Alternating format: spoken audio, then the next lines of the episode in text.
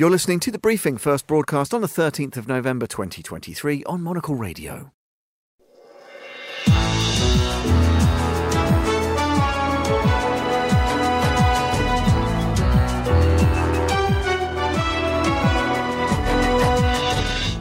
Hello and welcome to The Briefing, coming to you live from Studio One here at Midori House in London. I'm Tom Edwards. Coming up on today's programme, the man who set Brexit in train makes an astonishing comeback to frontline UK politics.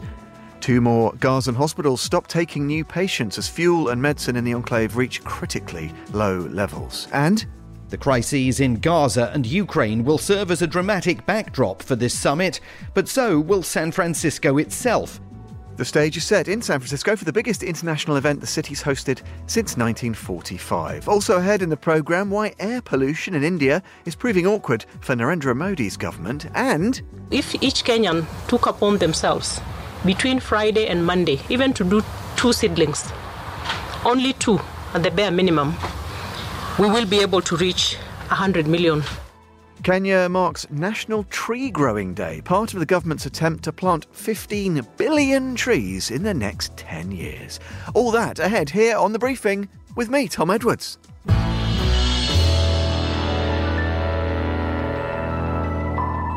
Well, let's start right here in London, where the man many hold responsible for Brexit is almost unbelievably back at the very heart of government. David Cameron was hurriedly ennobled in order to take a seat in the House of Lords and consequently a place in the Cabinet as Foreign Secretary. This morning's reshuffle was prompted, of course, by the earlier dismissal of the Home Secretary, Suella Braverman. Well, Vincent McAviney is a political reporter and joins me now with more. Uh, Vinny, we heard from you on the Globalist earlier this morning where you were saying, I think, uh, a prescient observation that Suella Braverman's days were numbered. Uh, you could have numbered them in the mere, well, minutes because she's out and astonishingly, David Cameron's back. What did you make of the morning? Literally an hour after we recorded the globalist suella braverman was gone. As you said that was expected after the weekend. It was a pretty toxic weekend in london uh, and it was mainly put at the door of suella braverman for having whipped up such a frenzy that we saw and making the police's life even more difficult. But no one no one in westminster saw david cameron coming it was what's known as a jam dropper moment in the trade where something happens or you, you see something in the news on the front pages uh, and you literally sort of drop the toast uh, because I was back from uh, Monocle and I was watching it, uh, and uh, the, the the last Foreign Secretary James Cleverly had gone into Downing Street. We started to hear that he was going to replace Suella Braverman, so it left the question: well, who's going to be Foreign Secretary? And then we just saw this uh, Discovery Range Rover drive up. Who was it going to be? no one ever expected it would be David Cameron, a prime minister who had to leave office back in 2016 after that disastrous Brexit referendum decision, uh, that he would now be back in government as foreign secretary.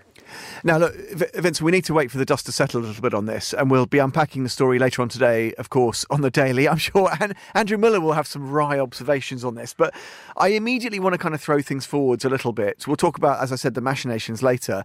This is beyond what we were expecting, even in the kind of death throes of this Tory administration, isn't it? I mean, I can't remember seeing anything like this for, uh, I don't know, a couple of decades. It's mad, isn't it? And is this not just the kind of circling the gurgler of the of the Tories. A mad, I don't know even what to call it, a throw of the dice. This weird ham-faced spectre returns to, to Downing Street. Well, I mean, what, what's going to happen to the Conservatives?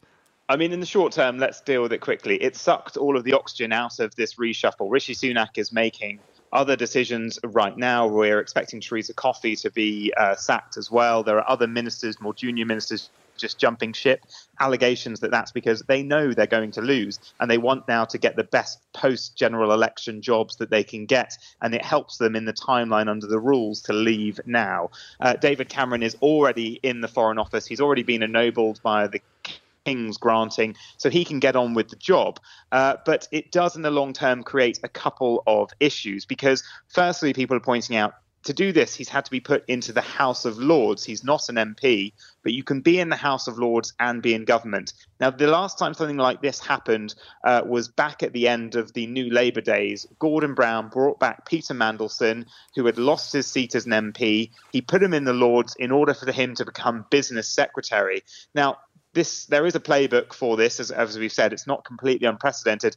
The problem is with it is is that you now have an unelected prime minister in, in Rishi Sunak, with an unelected foreign secretary in the House of Lords in David Cameron, who won't be able to go into the House of Commons and actually face the scrutiny of MPs. He'll only be able to take questions on foreign matters at a time when we've got massive geopolitical tension, two wars in the offing. He will be in the House of Lords taking questions. It'll be down to his ministers in the Commons to face other MPs. Some constitutional questions about whether that setup is right. And in the long term, looking ahead to the general election, well, the phrase this morning is centrist daddy is back. And where does this actually leave Rishi Sunak because he's got now a former prime minister in his cabinet. Does it drain some of the power from him? Does it look like he's out of ideas? For his MPs in the Commons, he's effectively said to them, none of you are good enough to do this job. I've had to go back and pull an old prime minister out of retirement. So, will it be a big vote winner, or does he know really now that nothing he's going to do is going to change the outcome of the next election? So, he just needs to look as competent as possible in its final few months or maybe final year. Yeah, best of luck to him with that. Just quickly, Vinny, look, this is the sort of Westminster Village picture. Let's take a step back. You know as well as anyone that we take the global view here at Monocle. What does this mean in terms of how we look overseas? Um, how the British uh, government looks? You know, Cameron, we know he campaigned for Remain, but he set the Brexit lunacy in train personally, uh, or certainly his his government of the day back in uh, the the middle of, of the last decade. What I mean, this is terrible. It's more bad news, isn't it, for Britain overseas? I don't know what people must make of this, whether that's in Brussels, in Paris, in Berlin, or in, in Washington. I mean, it's it's a bit embarrassing, isn't it? Well, let's separate it out into Britain and the Conservative Party. Uh, for Britain, uh, it looks like it's a sort of desperate attempt to get the hand on the tiller, to have someone uh, represent the UK who is globally known. But at the same time, you've got to remember there's not many people still in office, if any. I've been scratching my head to think about elected leaders that were in office when David Cameron was there that he might have a close relationship with. The only one I can think of at the moment uh, is, well, if you want to say he's elected President Putin. Uh, and I remember sitting in on a meeting with those two, and it was a pretty frosty one back in 2012. Uh, and then the likes of Benjamin Netanyahu, you know, and David Cameron's brand itself has been vastly tarnished in recent years. Uh, you know, he called the Brexit debate many referendum. Many people thought he went about that the wrong way, with it just being a simple majority and then bouncing out of the job as soon as he lost. He wrote an autobiography that was widely condemned. I read it because I had to for work, but not many people did, and it was it was there were it was error and it wasn't great. And he hasn't built the kind of international reputation that say the likes of Tony Blair or even Gordon Brown in the aid sector has. What he tried to do is he got caught up in a scandal about lobbying over a company called Greensill, uh, where there were real accusations of impropriety against against him.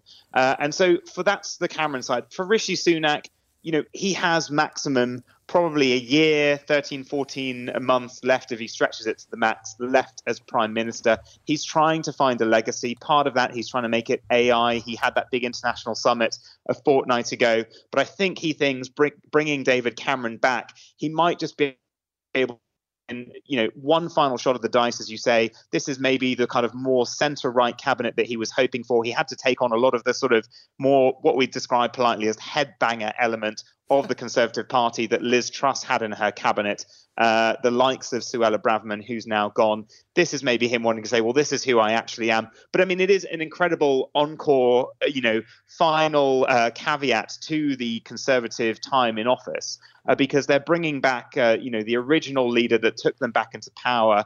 Uh, but for many in the British electorate, you know, he is a man who, on the foreign policy side, actually made significant errors when it comes to Libya, when it comes to Brexit, of course, and when it comes to Syria as well. But he is the architect, and some would say the arsonist of austerity coming back to view the fire after it is now well and truly burning. And many people saying the problems across this country, on the trains, in the NHS, in the education system, are the, are the seeds that he planted in austerity in 2010 now fully grown and ravaging the British economy and the British way of life.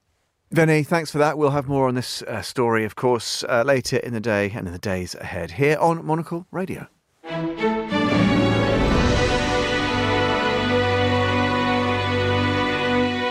Just ticking towards 10 minutes past midday here in London. To Gaza now, where Israeli tanks are reportedly at the gates of a major hospital in the Palestinian territory's biggest city. This follows the closure to new patients of two more hospitals over the weekend. Staff said a shortage of fuel and medicines due to the Israeli blockade risked the lives of patients. Well, Abir Ayoub is a Palestinian journalist who's monitoring events from Istanbul, and she joins us now. Abir, what have you learned about the situation at Gaza's hospitals? What are you hearing? So, according to the World Health Organization, they said the situation in Gaza is dire as more people are dying, uh, especially premature babies and also uh, patients at the ICUs. Uh, we know that uh, 22 hospitals in the Gaza Strip went out of service completely, and more hospitals are are expected to go out of service today. Al Shifa main hospital that you just mentioned, the main hospital in the Gaza Strip, it's a it's a health complex. Uh, it's out of service too, and it's trapped by Israeli attacks from uh, all, all sides. This hospital has 8,000 displaced people. Uh, with no access to water and food, they are starving, and they, the hospital has 100 dead bodies. And the, according to the head of the hospital, the situation can be catastrophic because the, these dead bodies need to be buried as soon as possible. The smell is unbearable, and unfortunately, and I'm so sad to say that dogs break into the hospital to eat the dead bodies. Uh, I mean, listen, it's it, the situation is so grim, and it's compounded, of course, by the slow flow, the unreliable flow, even of information, because of the difficulties with telecoms. And then we have lots of claim and counterclaim. There were suggestions from the Israeli military that they had offered to supply some fuel. They claimed Hamas had prevented it, and it's difficult to know where the truth lies. What is undeniably the case is that these hospitals do not have enough fuel uh, to stay open. Um, how how much worse can things get? It's not just about the provision of fuel. We know fundamentals, food, water, are absolutely constrained. Um, what what what does happen next? And we can't even find the information, can we? At this stage, we don't know who to listen to. Uh, no, we know because we are seeing uh, people at Al Shifa Hospital uh, when they have connection. They say that they are starving. Doctors uh, that have been in touch with Doctors Without Borders and uh, World Health Organization said that the, ho- the hospital is running out of oxygen, medicine, drugs, and according to the Israeli claims, minis- uh, the Ministry of Health in Gaza said yes they got an offer to get 300 liters of fuel which is not enough to run the hospital for one hour.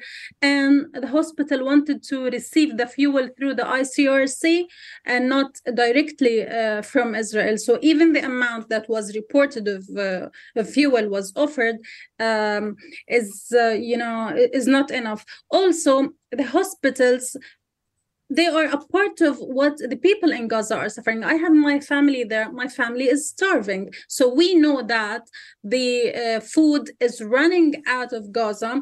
People say, like when we ask them, Do you need money? They say, We don't need money because we don't have anything to buy with the money. Like there is no flour in the hospitals. There is no, um, I just hear there is no salt there is no salt in the supermarkets no water no clean water. The, the water people have access to is not clean water. So if this is the case for people outside the hospitals it should be the same for people uh, uh, trapped in hospitals. I mean, we're talking about a Shifa hospital, which is 100% trapped, and it was targeted so many times during the past three days by uh, airstrikes and artillery um, missiles. So uh, we know that the situation is going worse and worse. We are we are seeing reports every uh, hour that more people uh, in the ICU and babies are passing away and unfortunately, there is no imminent uh, solution for the situation because no fuel is getting into the Gaza Strip.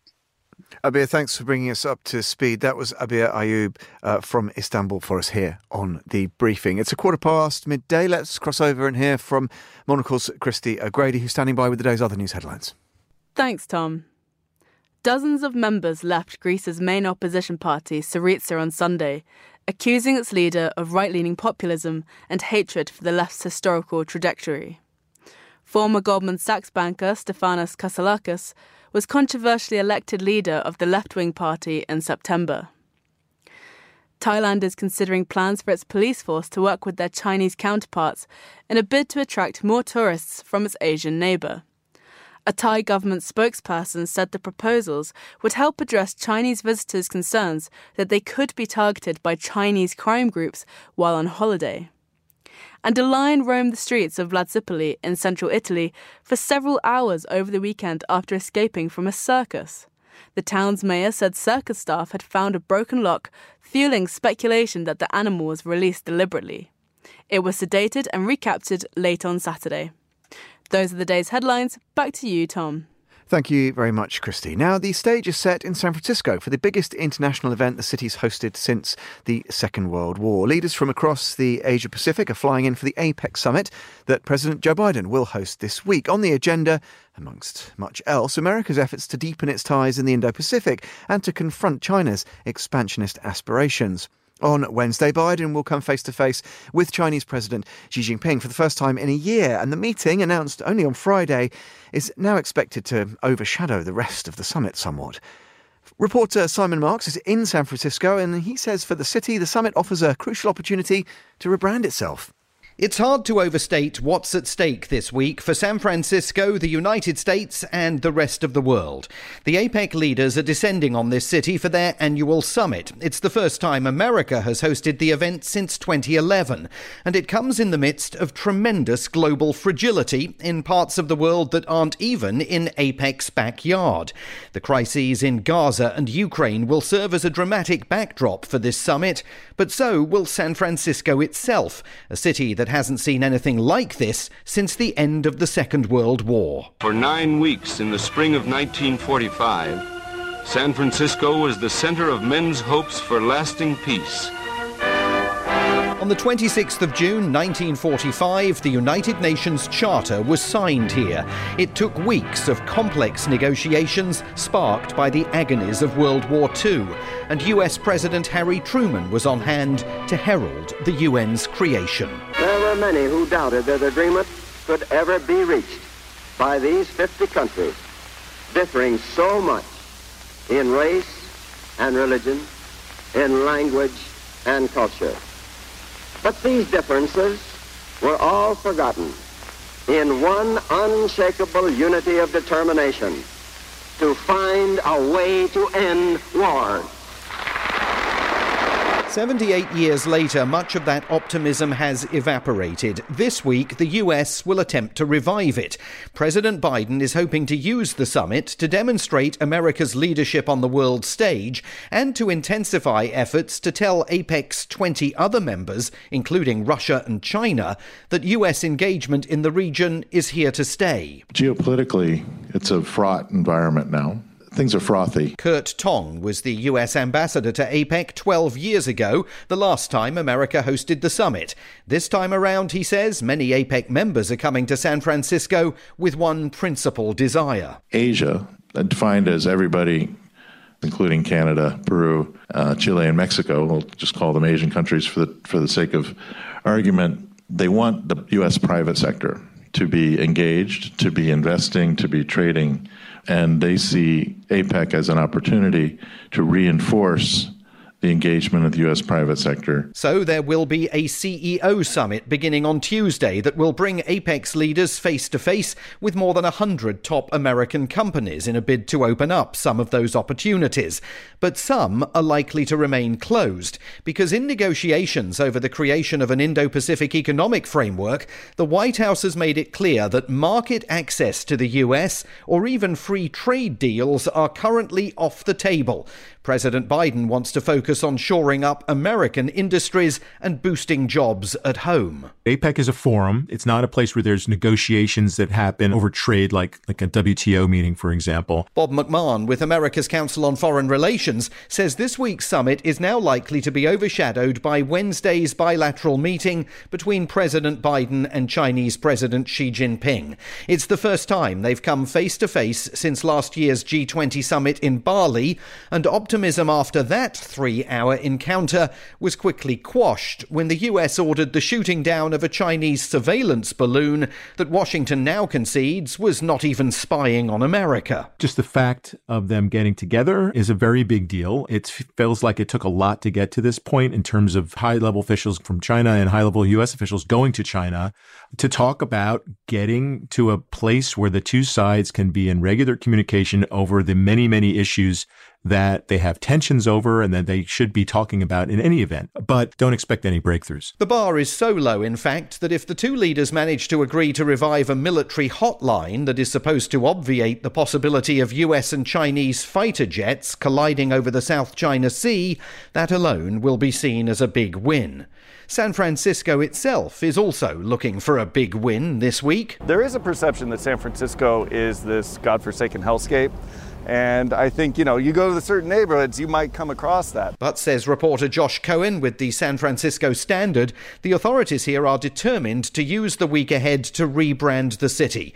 They've cleaned it up, moved the homeless and the drug addicts out of the immediate vicinity of the APEC summit, and see this as a chance to showcase the city's glories on the world stage. We want to make sure, and I say we as in the larger uh, city apparatus is that San Francisco is seen as a city that's still beautiful, has vibrant culture, great restaurants and nightlife, and is a safe place to go. I, I think this is really a, a, chance for San Francisco officials to try and let people know that people are not fleeing. And indeed they're not. But whether this city can revive its reputation over a single week is as questionable as whether America's relationship with China can turn the corner thanks to a single presidential meeting on Wednesday. For Monocle Radio, I'm Simon Marks in San Francisco. Thank you very much indeed, Simon. You're with the briefing here on Monocle Radio.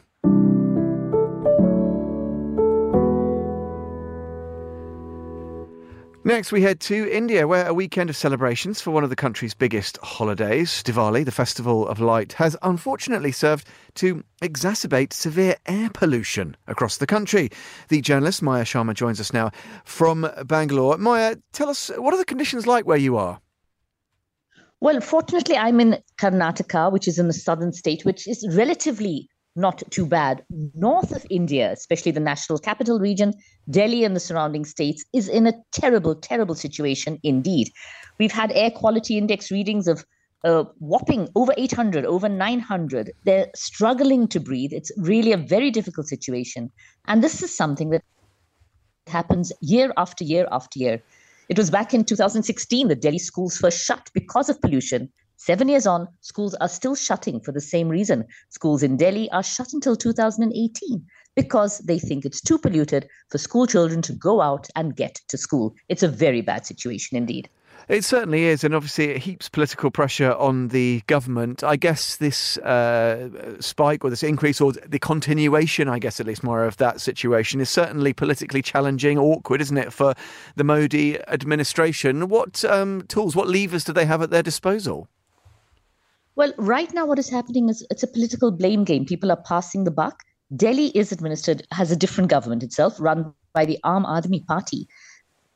And the Aam Aadmi Party is being held responsible by the ruling BJP, the BJP which rules the entire country. They're blaming the Delhi government, the Aam Aadmi Party. AAP, in turn, is blaming the BJP, saying you've got to do something at the central level. And it's, it's really passing the buck. One of the reasons considered potentially responsible for the high pollution in Delhi is the burning of crop stubble in neighboring states like Punjab, Haryana, Rajasthan, and Uttar Pradesh. And while this has reduced this year, the Supreme Court actually had to tell the states stop this stubble burning, it's making the air pollution worse. But for example, in some states like Punjab, which is also ruled by the same party which is ruling Delhi, the Aam Aadmi Party, the they will not be critical of that Punjab state government because they're a, it's the same party ruling. So there's a whole lot of political blaming and going back and forth. Concrete measures are still awaited on the ground, although there have been some measures put in place. For example, odd even numbers for vehicles was tried until previous years. This year it hasn't been tried so far, where only cars with this odd number ending could run on the roads or even number could run on the roads. But that didn't really make much of a difference. And it looks as if year after year, this is what Delhi and the rest of North India tends to go through. Well, yeah, and just finally, Maya, as you said, there are some initiatives, um, and I guess there are other options available. There were some bans, weren't there, on firecrackers, which is relevant around Diwali. Is there a, another problem, which is actual enforcement and the practicalities of actually trying to implement or enforce any of these other regulations? There's also just seemingly not the appetite or the organisation um, to to actually try and enforce some of these measures absolutely. The Supreme Court has again said that firecrackers should only be burnt between 8 p.m. and 10 p.m. I mean, ideally not at all. But of course, the timings were really, really not kept to at all. It was very difficult to implement something like this. And the complicating factor is that the right wing sees the celebration of Diwali or Deepavali, as it's known in different parts of the country, they see it as a Hindu festival.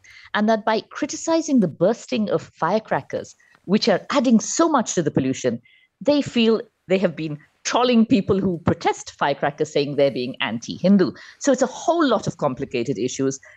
People want to breathe clean air, but militant groups actually kind of very angrily saying on Twitter and other social media sites saying that no, we have to do this. This is our festival. This is a Hindu festival, and we will burst the crackers.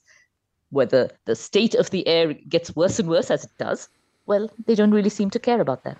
They certainly don't. Maya, thank you so much for bringing us that uh, update. That was Maya Sharma uh, bringing us up to speed on the briefing here on Monocle Radio.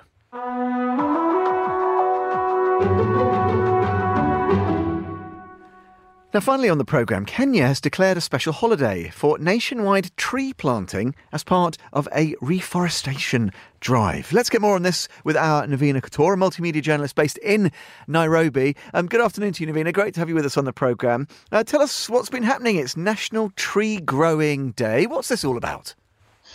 Yes, basically all over the country, people got together either to buy seedlings that have been made available in public nurseries by the government or to plant tree seedlings that they have bought themselves um, in their gardens, in public places. Um, the Kenyan president, William Ruto, was in the east of the, of the country in a county called Makueni, where he was dressed in a forest ranger outfit.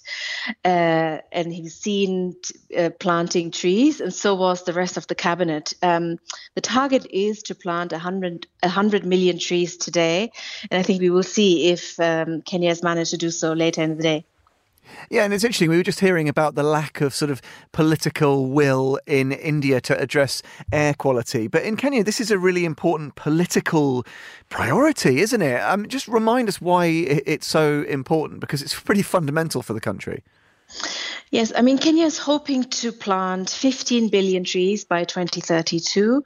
Uh, the country wants to increase forest cover from currently 7% to more than 10%. And um, it says that it wants to do so to um, store carbon and to basically combat climate change. As we know, deforestation accelerates climate change. So, this is one of the measures the country is taking to slow that down. Uh, fascinating stuff. And uh, just really briefly, I, I, guess, you know, there's lots of supranational organi- organisations, WWF and other stakeholders who want to try and make communities the custodians of these kinds of initiatives. Do you think this is an initiative, just briefly, that, you know, the Kenyan public are really going to buy into? To a certain extent, it did look uh, a bit like a gimmick when it was announced, but the pictures today are suggesting that a lot of people came out, they planted trees, they engaged with the environment, and I think it's um, of great value to society. Yeah, absolutely. Um, Navina, thanks for your time and for joining us today. That was our Navina Couture joining us from Nairobi. And that is all for today's Monday edition of The Briefing. The programme was produced by Lillian Fawcett and Christy O'Grady. My thanks to them.